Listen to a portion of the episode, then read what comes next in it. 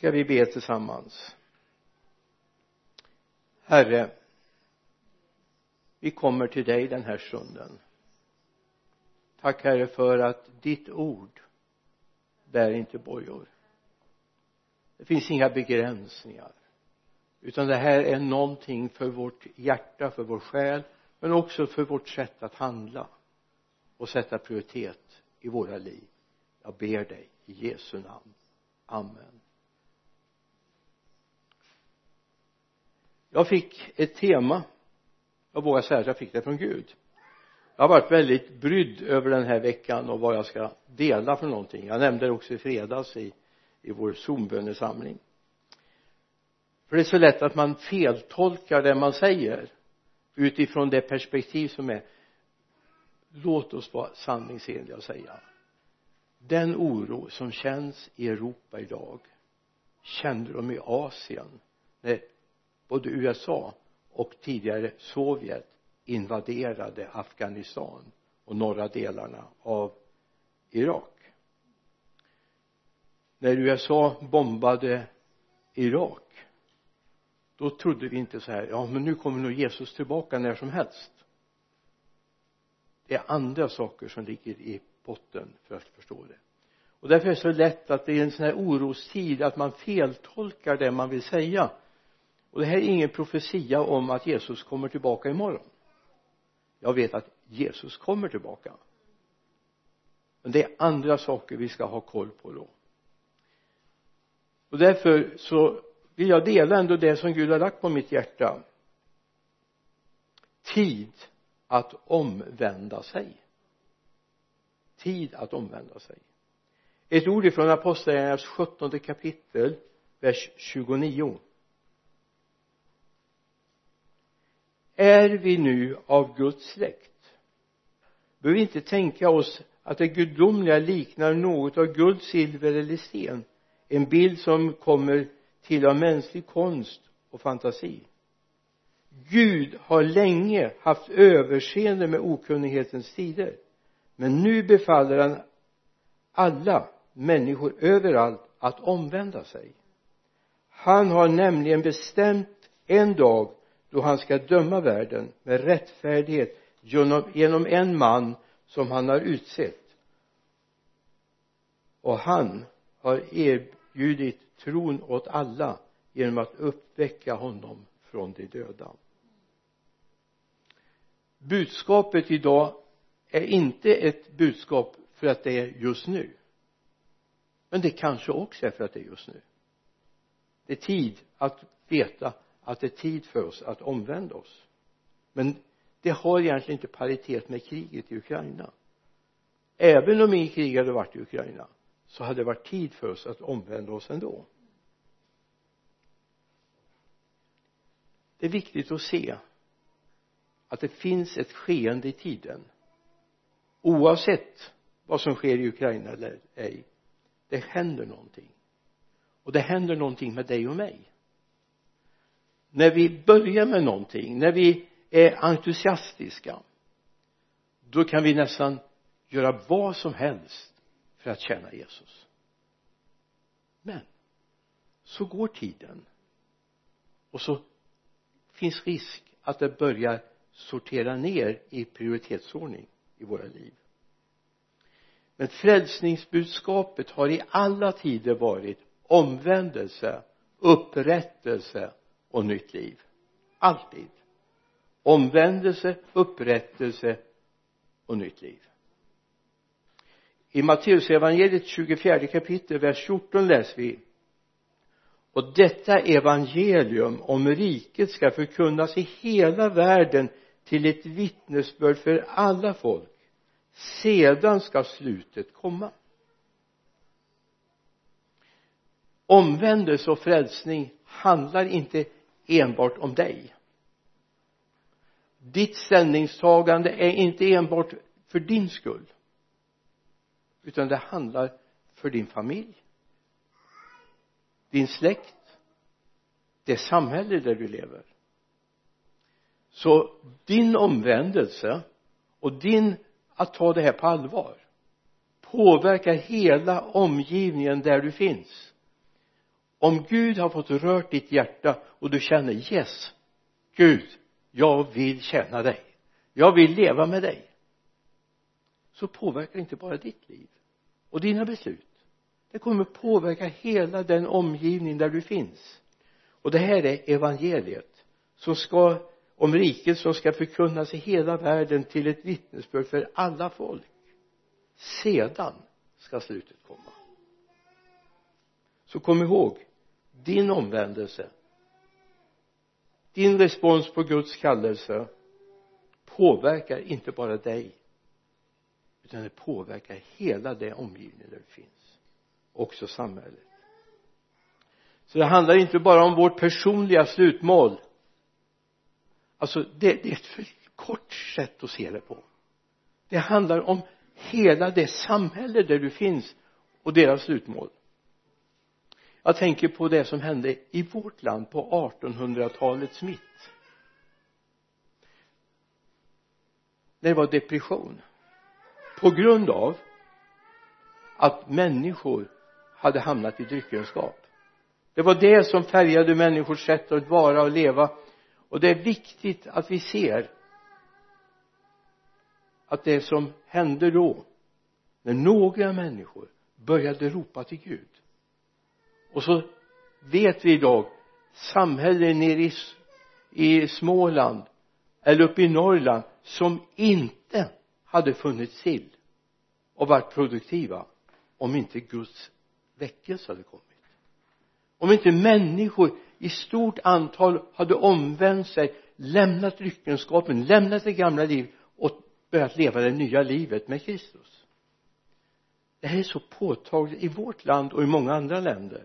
Norge har en liknande historia där Gud kom med en väckelse över landsbygden och så småningom in i städerna därför att Gud väckte dem. Omvändelse rättfärdiggörelse genom tron och ett nytt liv. Jag tror det här är viktigt för alla tider.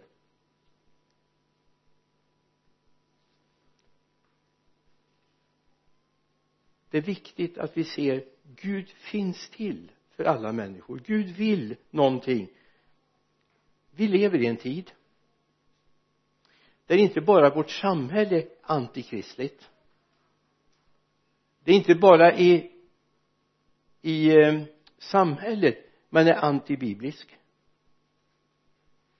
vi vet alla diskussioner som har pågått nu om livsstil om vilket språkbruk vi ska använda och så vidare. Jag vet inte om du har tänkt på det.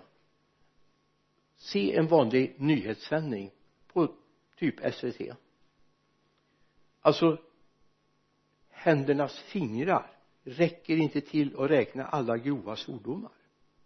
I en nyhetssändning. Där har vi på något sätt ändå i public service kanalen fått räkna med att språkbruket ändå har varit någorlunda hyfsat. Nu är det grova svordomar. Jag säger inte att det här är det hemskaste som finns. Absolut inte.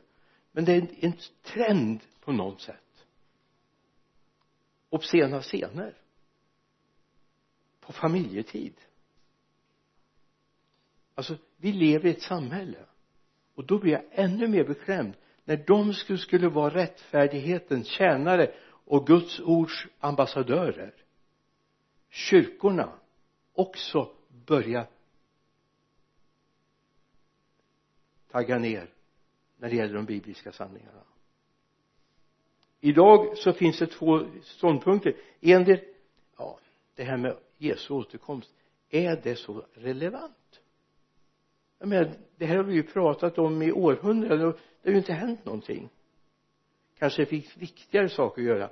Ha lite häftigare lovsång mera ljus och, och lite rökmaskiner. Så att han Jesus kommer ju skymundan antibibliska teser präglas också i kyrkorna. Det är tid för omvändelse. Upprättelse och helande genom hela samhällssystemet och även in i kyrkorna.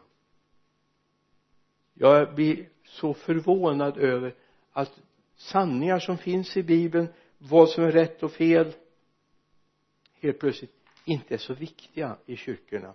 Det är bara häftigheten som är viktig. Gud kommer inte med välbehag. Se på det här. Vi vet när Israels barn gjorde avsteg från tronen tron på honom så hände det saker även bland Israels folk. Ibland de stammar som gav sig på den enfödda i Lukas evangeliet 19 kapitel så har vi en händelse vers 41 och 42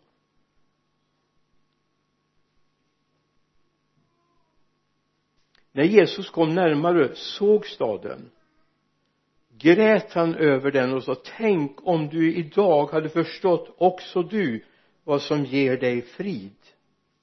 Men nu är det dolt för dina ögon. När Jesus kom närmare Jerusalem grät han över den och sa tänk om du idag hade förstått också du vad din som ger dig frid. Tänk om om vi då byter ut svenska samhället mot Jerusalem här eller kyrkorna i västvärlden kanske han gråter över oss. Det är tid för omvändelse upprättelse. Det är tid att be Gud om förlåtelse och komma nära honom.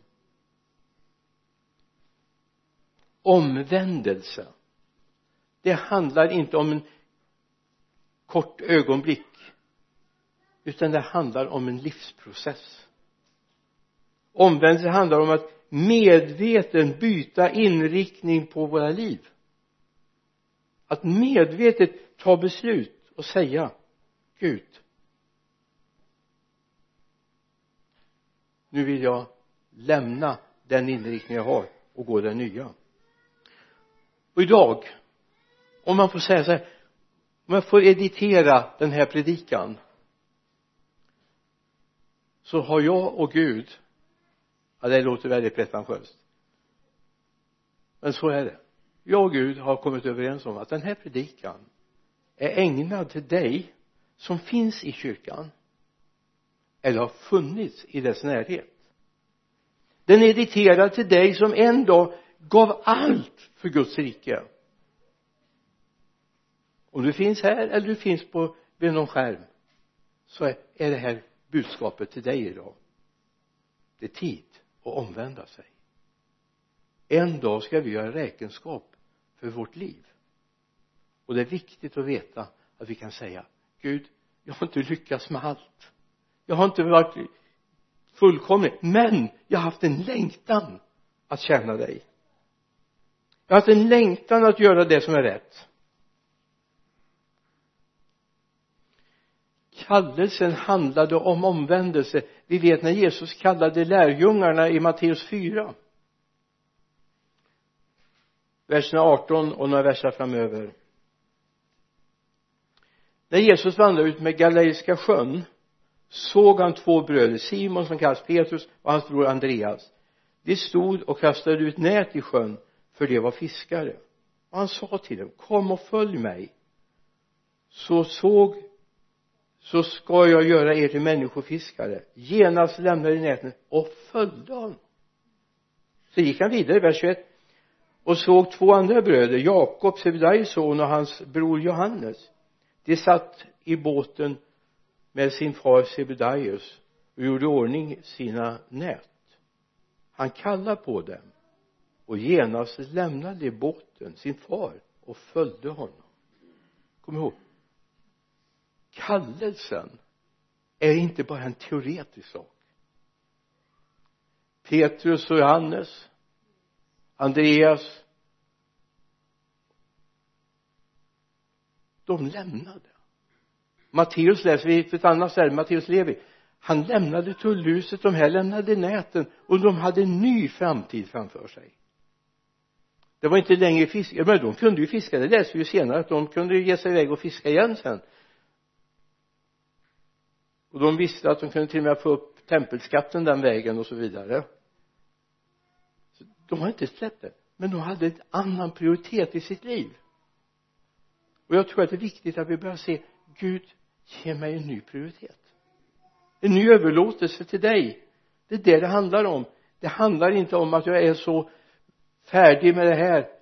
Alltså någonting av ett miss vi har gjort när vi har förkunnat evangeliet vi har inte vågat säga det finns en risk med att bli kristen. Det finns en risk. Är du beredd att ta den risken? Det kan bli en total förändring i ditt liv. Petrus, Johannes, Andreas de fick en ny framtid. De var med och byggde det som vi idag är med och förvaltar, eller hur? De var med och byggde Guds rike här på jorden genom att de sa ja till kallelsen. Omvändelse är inte bara en teoretisk sak. Det är inte bara några ord utan det handlar om ett liv. Det handlar inte om att du säger ja jag följer Jesus. Visa det. Gör det. Det är det det handlar om. Då kommer du få Guds rike och ärva det till en verklighet. Det är en oerhört alltså kallelsen är en oerhört ingripande i ditt liv. Och det är viktigt att du vågar säga yes Gud jag gör det. När Petrus står där på pingstdagen och förkunnar så står det i apostlagärningarnas andra kapitel vers 38 omvänd er och låt er alla döpas i Jesu Kristi namn så att era synder blir förlåtna. Då får ni den heliga ande som gåva. Det här är en sån här vers som vi kanske bara läser igenom. Den kan vi utan till, eller hur? Så frågar jag dig i eftermiddag apostlagärningarna 2.38 så kan du rabbla upp den. Men det är två viktiga delar i den versen. Det är kallelse till omvändelse. Det kan vi se. Men det kommer någonting med ett dop också. Och vad är dopet? Jo det är någonting av att samföra sig med Jesus. Att via sig med Jesus. Låt alla döpa i Jesu Kristi namn till era synders förlåtelse. Då ska ni såsom som gåva få den helige ande alltså omvändelsen ja. Men det är också att gå in i ett förbund med honom. Jag är ej mer min egen jag hör en annan till sjöng man i en sång för länge sedan. Och det är sant. Du är inte längre din egen. Du hör en annan till. Och det är viktigt att det får betyda någonting för dig i ditt liv. I psalm 40 det en av de det var två sammanhang jag inte fick läsa när jag var på fängelset här av personalen. De sa varenda en som kommer hit en del läser om den förlorade sonen i Lukas 15 eller också läser de psalm 40 men jag har inga sådana begränsningar nu va? Så jag kommer använda båda de sammanhangen. Jag tyckte det var så häftigt att personalen visste vilka bibelord det var så de kunde vara tydliga. Nu finns inget fängelse här i Vänersborg längre. Men gamla borgen det var där jag hade gudstjänst för många år sedan. I andra versen i psalm först tror jag. Jag väntade och väntade på Herren och han böjde sig till mig och hörde mitt rop. Han drog mig upp ur fördärvets grop ur, ur dy, den djupa dyn han ställde mina fötter på klippan och han gjorde mina steg fasta. Han la en ny sång i min mun en lovsång till vår Gud. Många ska se det och frukta och förtrösta på Herren. Alltså när det händer att han svarar på bön att han böjer sig ner till oss så händer det någonting med våra liv. Vi behöver inte varit i den allra djupaste utifrån mänskligt perspektiv den djupaste dyn det räcker att vi har varit utanför Guds nåd en period och kommer in i Guds nåd så hörs det och märks det i våra liv helt klart. Den bön som vi bör ha nu i våra hjärtan med tanke på att Gud kallar till omvändelse det är också psalm 121 jag lyfter mina ögon upp till bergen. Varifrån ska min hjälp kommer min hjälp? Min hjälp kommer från Herren som har gjort himmel och jord inte låter han din fot vackla inte slumrar han som bevarar. Nej han som bevarar Israel han slumrar inte. Han sover inte. Min hjälp kommer från Herren. Varför då? Det är därför jag har vänt mig upp till honom. Jag har vänt mig till honom. Har du gjort det? Har du väntat och väntat på att han ska gripa in i ditt liv? Det är oerhört viktigt att du har tid med honom så omvändelsens budskap handlar om du som en dag var hängiven för Jesus han kallar på dig igen. Han kallar på dig. Det handlar inte om alla de andra utan det handlar om dig nu. Det handlar naturligtvis om de andra också. Men vad viktigt är att du ger ditt hjärta till honom. För då kommer också de som finns i vår omgivning att ge sina hjärtan. Jesus. I uppenbarelsebokens andra kapitel i det vi kallar för sändebreven står det i andra kapitlets andra vers. Jag känner dina gärningar ditt arbete och din uthållighet. Jag vet att du inte kan eh, tåla onda människor. Du har prövat dem som kallar sig apostlar men inte är det. Och du har funnit att det är lögnare. Ja du är uthållig och du har uthärdat mycket för mitt namns skull utan att tröttna. Men jag har en sak emot dig. Att du har övergett din första kärlek. Kom därför ihåg varifrån du har fallit och vänd om och gör dina första och gör dina första gärningar. Annars om du inte vänder om kommer jag till dig och flyttar din ljusstake från dess plats. Amen vad är det? Jo legitimiteten att vara en Guds församling. Att flytta ljusstaken det är legitimiteten att vara en Guds representant. Det är inget vi tar oss det är någonting vi får av honom.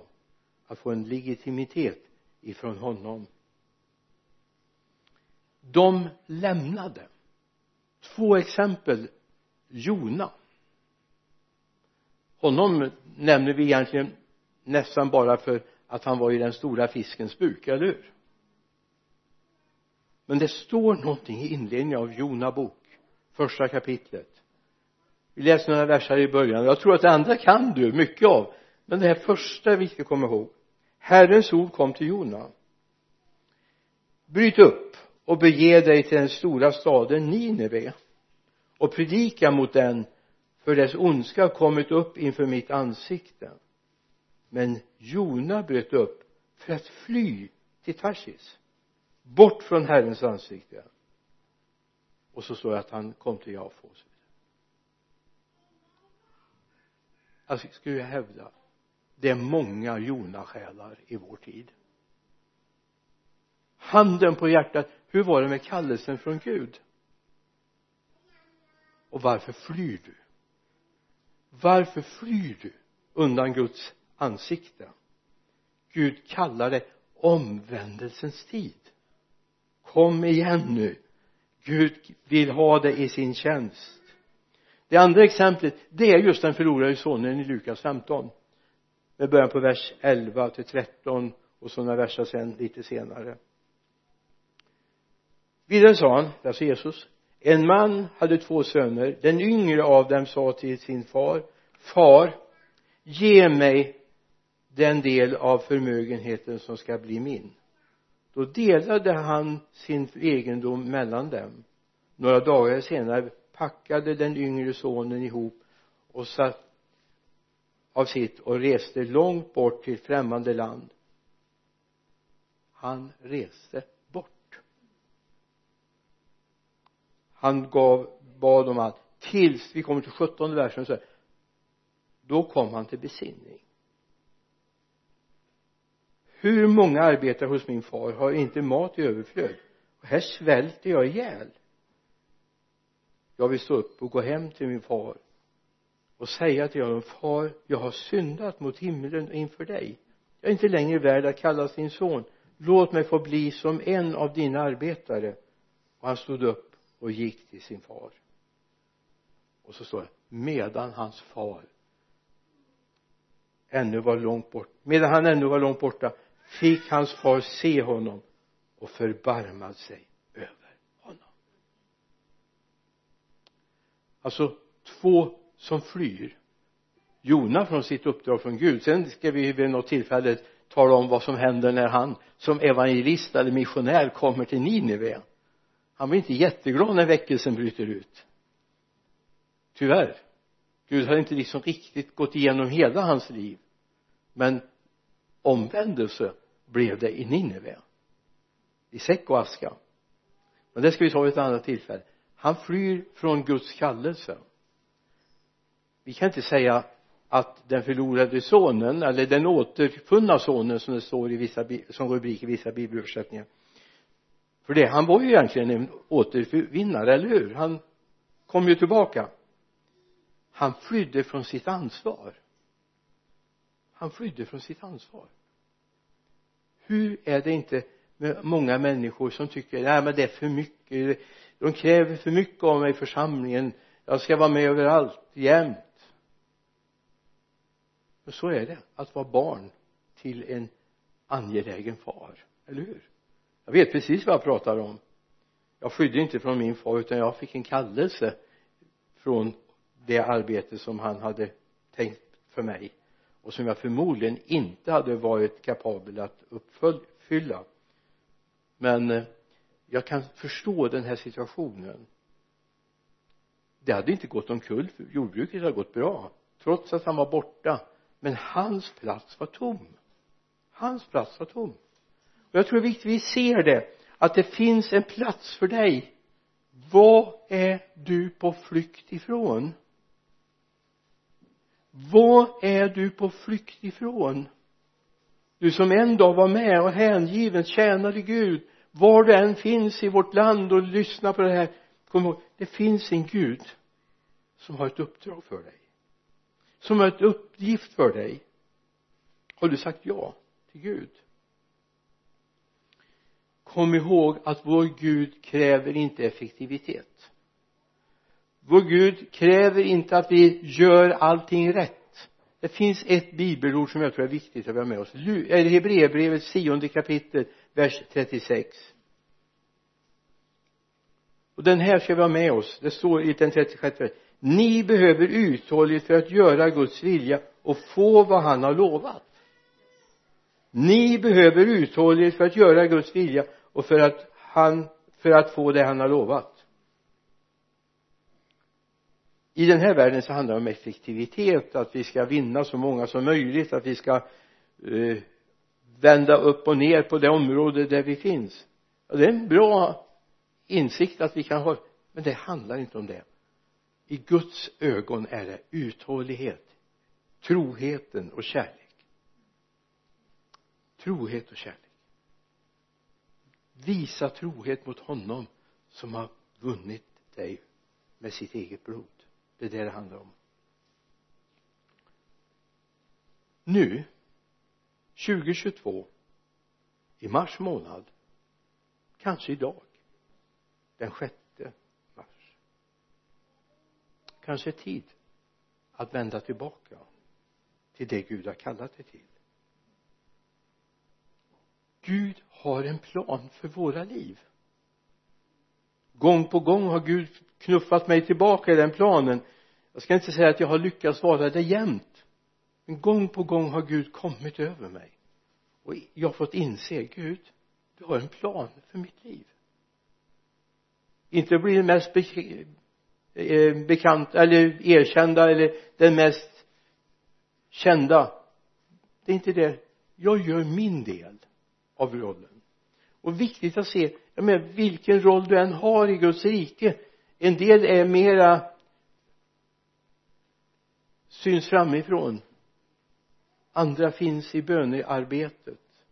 Andra gör andra uppgifter. Jag menar vi videofilmar inte här när vi städar på lördagen. Vi gör inte det. Men det händer att vi städar här på lördagen. Mötte två glada städare här igår. Det sänder vi inte på nätet. Men det är en viktig del. Vi har mötesvärdar, vi har ljudtekniker, vi har de som är bildproducenter. Allt det här är viktigt. Vi har lovsångare vi har de som är med i bönen före gudstjänsterna. När vi klockan nio igår kväll möttes en hel del i bön. I våra hem naturligtvis. Inte tillsammans men i våra hem. Även det är viktigt. Men det videofilmas inte. Men det finns där och det är viktigt. Var är din uppgift? Vad är det Gud har kallat dig till?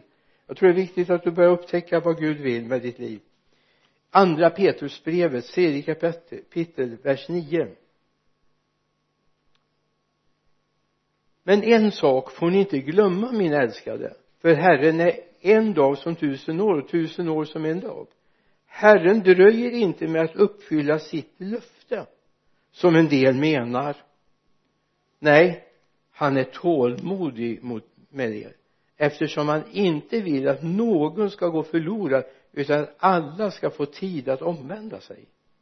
Men Herrens dag kommer som en tjuv och då ska himlarna försvinna med våldsamt dån och himlakropparna upplösas med hetta och jorden och dess verk inte finnas mer finnas till.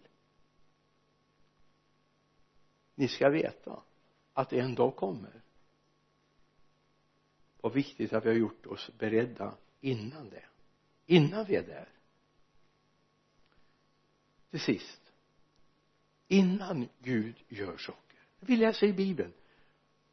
När man gick genom Röda havet när man vandrade över Jordan som på torr mark eller Gud upprättade sitt förbund så började det alltid med en och samma sak. I Josua tredje kapitlet vers 5 bland annat läser vi om det. Och Josua sa till folket helge er för imorgon ska Herren göra under bland er. Helge er idag för att imorgon ska Herren göra under bland er. Jag tror det är viktigt. Vad är, vad är helgelse? Vad är att vara helgad? Jo det är att jag av skiljer mig för Gud. Jag avskiljer mig för Gud. Det är ett, någonting som jag beslutar mig för. Gud nu står jag till ditt förfogande. Nu får du fylla på hur mycket du vill. Du får leda mig vart du vill. Det var precis det Israels barn behövde göra. Det är det som måste ske med varje som Gud ska få använda han kan göra under men helgelsen den gör jag. Därför det är ett beslut som jag gör i mitt hjärta. Jag bestämmer mig för Gud nu står jag till ditt förfogande. Kalla mig vart du vill. Jag vet att jag kan inte mycket men Gud vill du använda mig så är det helt okej okay för dig. Använd mig dit jag vill. Det handlar om resten av våra liv. Det är tid för omvändelse. Inte bara för att Ukraina invaderas utan för att Jesus kommer tillbaka. För att han ville ha oss i sin tjänst. Om Jesus kommer tillbaka nu på grund av det som sker i Ukraina jag får den frågan ibland. Jag sa jag fick aldrig den frågan när Sovjet invaderade Afghanistan. Eller Amerika bomba, bombade Irak men när det kommer nära men det händer saker.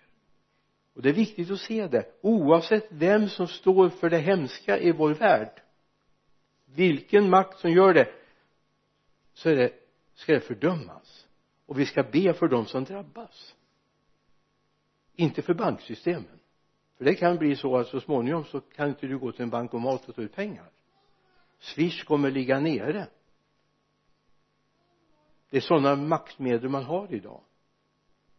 Lite hackers på öst eller västsidan kan stänga ner det för oss. Det kan bli kallt i våra hem. Därför idag har vi sällan några värmepannor i våra hus som man hade på 50-60-talet så nu är det fjärrvärme.